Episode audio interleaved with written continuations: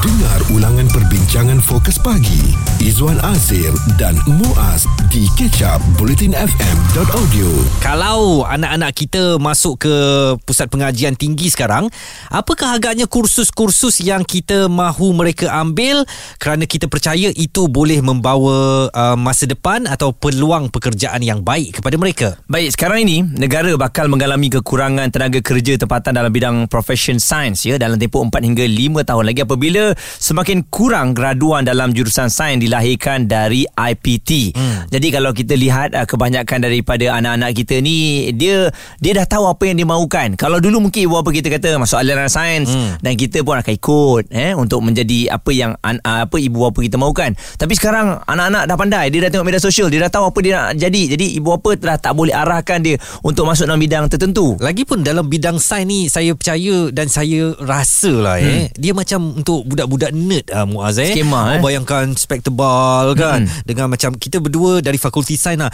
Uh, Muaz Muaz tadi uh, ada tak profesor cakap tentang uh, tenaga getaran molekul ataupun peredaran uh, bunyi luar dan sawar bunyi. Hmm. Betul ada tadi. Hmm. saya nak pinjam nota awak ya. Nanti Betul saya ke macam nak, tu orang sains?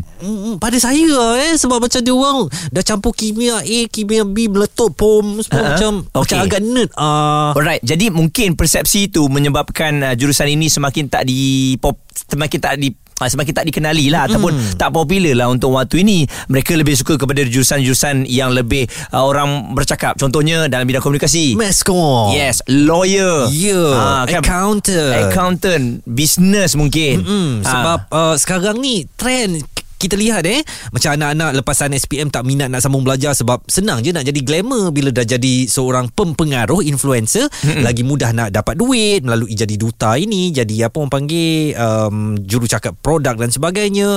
Apa engkau nak kerja uh, ataupun duduk dekat makmal lab campur uh, ion zarah dengan molekul entah apa-apa hmm. semua tu betul. untuk ni? Dengan penunuh Bonson uh, penunuh Bonson jadi sekarang ni menimbulkan sebenarnya ke kebimbangan uh-huh. kerana kita ada lebihan uh, kepada sektor hiburan ya. Ramai orang dah boleh jadi penyanyi terpopular terpaling bagus dan sebagainya. Tetapi dari industri-industri yang kritikal seperti kajian sains dan juga teknologi ini semakin berkurangan. Baik ini pendapat daripada Hafizuddin setiap SEM kita orang ada lakonan dari masa SEM 1 saya ada sketsa. SEM 2 ada konsep puisi dan yang baru-baru ni kita orang ada buat drama. Lepas tu saya bagi saya. Yang sains ni saya tak berapa nak minat sebab lebih complicated lah berbanding dengan sastra je ni. Macam saya pendidikan kan saya bahasa Melayu. Dia ada kata-kata yang lebih puitis berbanding dengan sains ni. Kita kena ingat dengan molekul-molekul dia. Okey lah Saya tak berminat sikit. Ini daripada Izzuan ke? Sama dia cakap. Tak suka molekul-molekul kenapa, kenapa nak kaitkan dengan aku ni Dan masalahnya Apakah orang kita ni hmm. Suka benda-benda macam tu lah Muaz Puitis ya. Lakonan Sebab saya rasa semua orang Nyanyian. Benda tu dah di uh, Apa Sensasikan hmm. Jadi Semua orang melihat Oh ini antara kerjaya yang terbaik Tapi dek sebenarnya Susah Kalau semua orang nak jadi artis Semua orang nak masuk dalam bidang sastra Betul Bukan seindah yang anda bayangkan ah. Ada orang kata oh kita masuk ni uh, senang untuk nak buat duit senang untuk mereka yang yang memang nasibnya baik. D- tapi tak tengok pada orang yang susah ni nak survive dalam bidang ni huh, tak boleh. Semakin kita berusia semakin kita dipandang sepi pula. Betul ah, itu dah jadi benda lain. Uh, dan sebenarnya kita uh, perlu kembali kepada sains ini kerana walaupun istilah-istilah dia sukar uh, tetapi negara memerlukan kepakaran ini supaya negara kita boleh berganjak ke depan sebagai sebuah negara maju. Uh, kalau tadi um, Hafizuddin kata bahasa ni ada puitis-puitisnya istilah sains pun tak kurang juga dengan istilah-istilah yang kalau aku sebut kau pun tak pernah dengar. Hmm. uh, mikroskopi elektron transmisi berlawan sinar X dan sel fotovolta. Hmm. uh, siapa kata tak indah di situ betul kan? indah. Indah dan juga pening. Mungkin satu lagi pun uh, dalam jurusan sains ini tak dipopularkan ataupun tak diwar-warkan tak dijual. Uh, seperti dalam kita nak ambil kos-kos apabila belajar ni kan? Jika anda terlepas topik serta pendapat tetamu bersama Fokus Pagi Izwan Azir dan Muaz. Stream catch up di blutinfm.audio. Hanya 19% uh, calon yang uh, menduduki pentaksiran tingkatan 3 ketika tahun uh, 2020 ya uh, dikatakan memasuki aliran sains apabila menjejakkan kaki ke tingkatan 4. Jadi sebenarnya Malaysia memerlukan lebih ramai lagi pelajar-pelajar yang berminat dalam bidang sains, teknologi dan kejuruteraan serta matematik atau STEM supaya tenaga kerja yang diperlukan bidang itu kelak tidak mengalami kekurangan. Tapi masalahnya sekarang ah, ramai di antara pelajar-pelajar kita dah ada pilihan yang tersendiri. Hmm. Apa yang mereka mahukan sebab kalau dulu Izwan, tempat yang kita nak masuk belajar tu kita nak nampak skop kerja tu pun tak nampak lagi. Hmm. Mungkin cerita by cerita je. Tapi sekarang ni masuk um, kos ni akan jadi apa? Dia dah boleh nampak tau perjalanan tu. Nanti bila dalam bidang kerja boleh pergi sampai mana. Jadi sebab tu orang dah tahu apa yang orang mahukan dan mungkin sains bukan pilihan untuk waktu sekarang. Saya fikir kerana sains ini lebih complicated dan sekarang para pelajar lebih mahukan uh, ke, ke depan ya glamour. Jadi bidang-bidang tadi itulah macam meskom ataupun tak payah sambung belajar pun orang kata jadi influencer telah uh, boleh senang untuk dapat uh, duit mm-hmm. dan jadi buat apa aku nak susah hafal segala uh, sifir-sifir kimia dan sebagainya. Jadi ini yang menyebabkan negara mengalami kekurangan apabila ada permintaan tinggi dalam bidang sains, kejuruteraan dan matematik dan kita nak dengarkan suara anak-anak muda kita ni kenapa agaknya uh, mereka tak berminat untuk uh, masuk ke bidang sains ini kata Nur Fariha. Uh, semasa STPM tu memang saya aliran sastera dan saya rasa mungkin bagi saya sains tu bidang sains lebih susah daripada sastera di mana uh, sains ni macam perubatan macam uh, sastera ni lebih kepada menyeluruh lah macam bahasa Dan bagaimana pula dengan Syahira? Uh, saya rasa sastra lebih diminati sebab cara pembelajaran dia ringan. Uh, dia tak perlukan pelajar tu stres uh, sampai rasa macam belajar sebab stres. Aduh, takkan lah orang kita ni tak nak satu cabaran eh. Mm-mm. Dan kalau semuanya nak jadi sastrawan, siapa yang nak jadi saintis? Betul lah tu. Ini uh, Yelah terkejut juga bila melihat uh, perkabaran ini dan uh, kajian yang telah pun uh, dibuat pun berdasarkan uh, permintaan ya. Hmm. Universiti semakin berkurangan dan uh, di peringkat sekolah nampaknya kena awal lagi lah mempromosikan uh, dalam bidang sains ini apa yang boleh anda jadi, apa keseronokan yang akan ada eh selain daripada yalah mungkin akan berat sikit lah berbanding dengan sastra pembelajarannya. Saya harap satu hari nanti ada budak-budak yang jenis macam nakal macam kita ni masuk ke bidang Ha. uh, sains tau. Yes. So sains ni selalu budak-budak pandai, budak-budak nerd, budak-budak ulat buku je kan. Mm-mm. Yang kaki library semua uh, mereka masuk kelas sains. Tapi budak-budak yang macam huha-huha macam kita ni uh, masuk kelas sastra, masuk kelas accounting kan. Mm-mm. Jadi mungkin pihak sekolah perlu cari jalan juga pihak universiti juga supaya um, disiplin ilmu ini tidak terhad kepada mereka yang nampak memang nerd dan kaki buku sahaja. Baik, uh, di Twitter polling uh, telah pun kami kongsikan apakah faktor utama ramai pelajar tidak menyambung pelajaran dalam jurusan sains di universiti.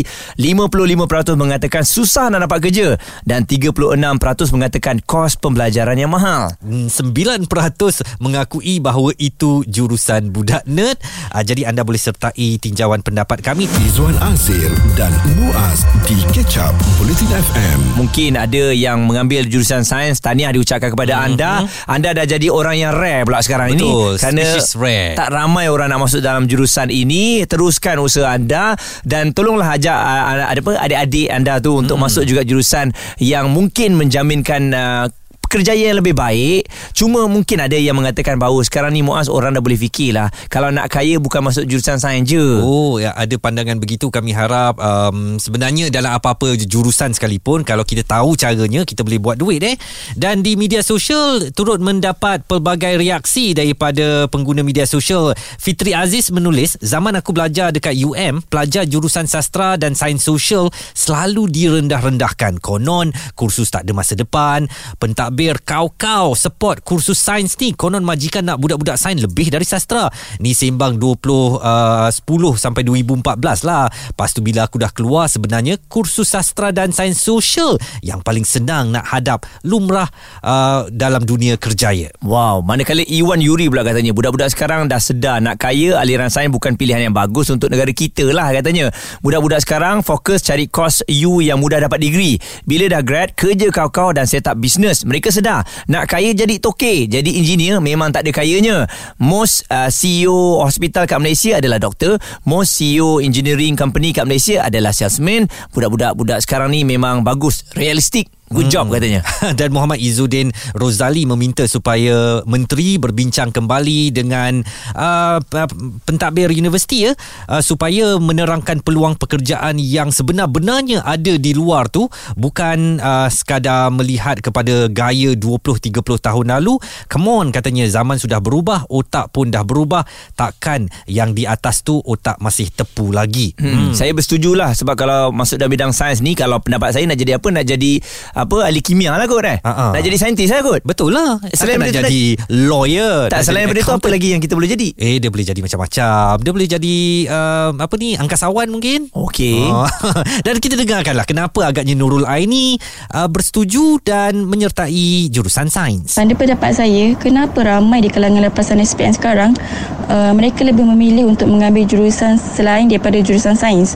Um, salah satunya sebab kita sedia maklum bahawa jurusan sains ni uh, kosnya lebih tinggi berbanding dengan jurusan lain uh, dengan keadaan ekonomi yang sekarang ni. Lepas tu uh, mereka ni pula kena capai keputusan yang bagus untuk menjamin kejayaan mereka selepas tamat belajar.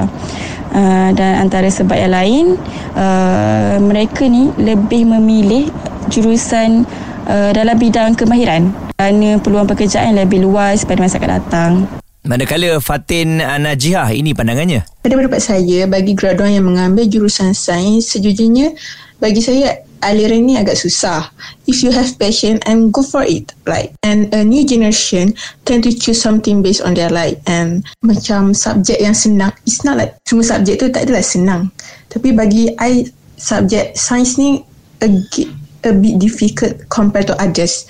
Macam new generation ni like they believe that dia ambil subjek yang dia, dia orang rasa dia akan pass the exam with flying colour. Betul. Hmm. Uh, saya rasa bidang pekerjaan tu ada tapi mungkin nak menghadapi tempoh pembelajaran tu dengan segala yalah benda-benda kimia, benda-benda fizik ni pada saya lah ya sebab tu dulu kat sekolah saya ambil uh, apa aliran perakaunan hmm. uh, saya memang tak terbiasa dengan istilah-istilah sains Sama lah dengan saya yang juga mengambil dalam bidang sastra tapi tidaklah menyatakan bahawa bidang sains tak bagus. Mm-mm. Saya mencadangkan kalau anda ada kelebihan, mungkin memang pandai eh, dan suka dalam bidang sains, teruskan. Pemodulat cahaya ruang Bendalih kenyal Ush. Bendalih monofasa Aduh, pening. Aduh, Pening, pening. pening, pening, pening, pening. Jadi tak apa Kepada mereka yang bida, uh, minat bidang sains Teruskan dan kami ucapkan selamat maju jaya Kerana Malaysia memang memerlukan anda Untuk mengisi banyak kekosongan Dalam uh, sektor sektor yang memerlukan sains Izwan Azir dan Muaz di Catch Up Bulletin FM.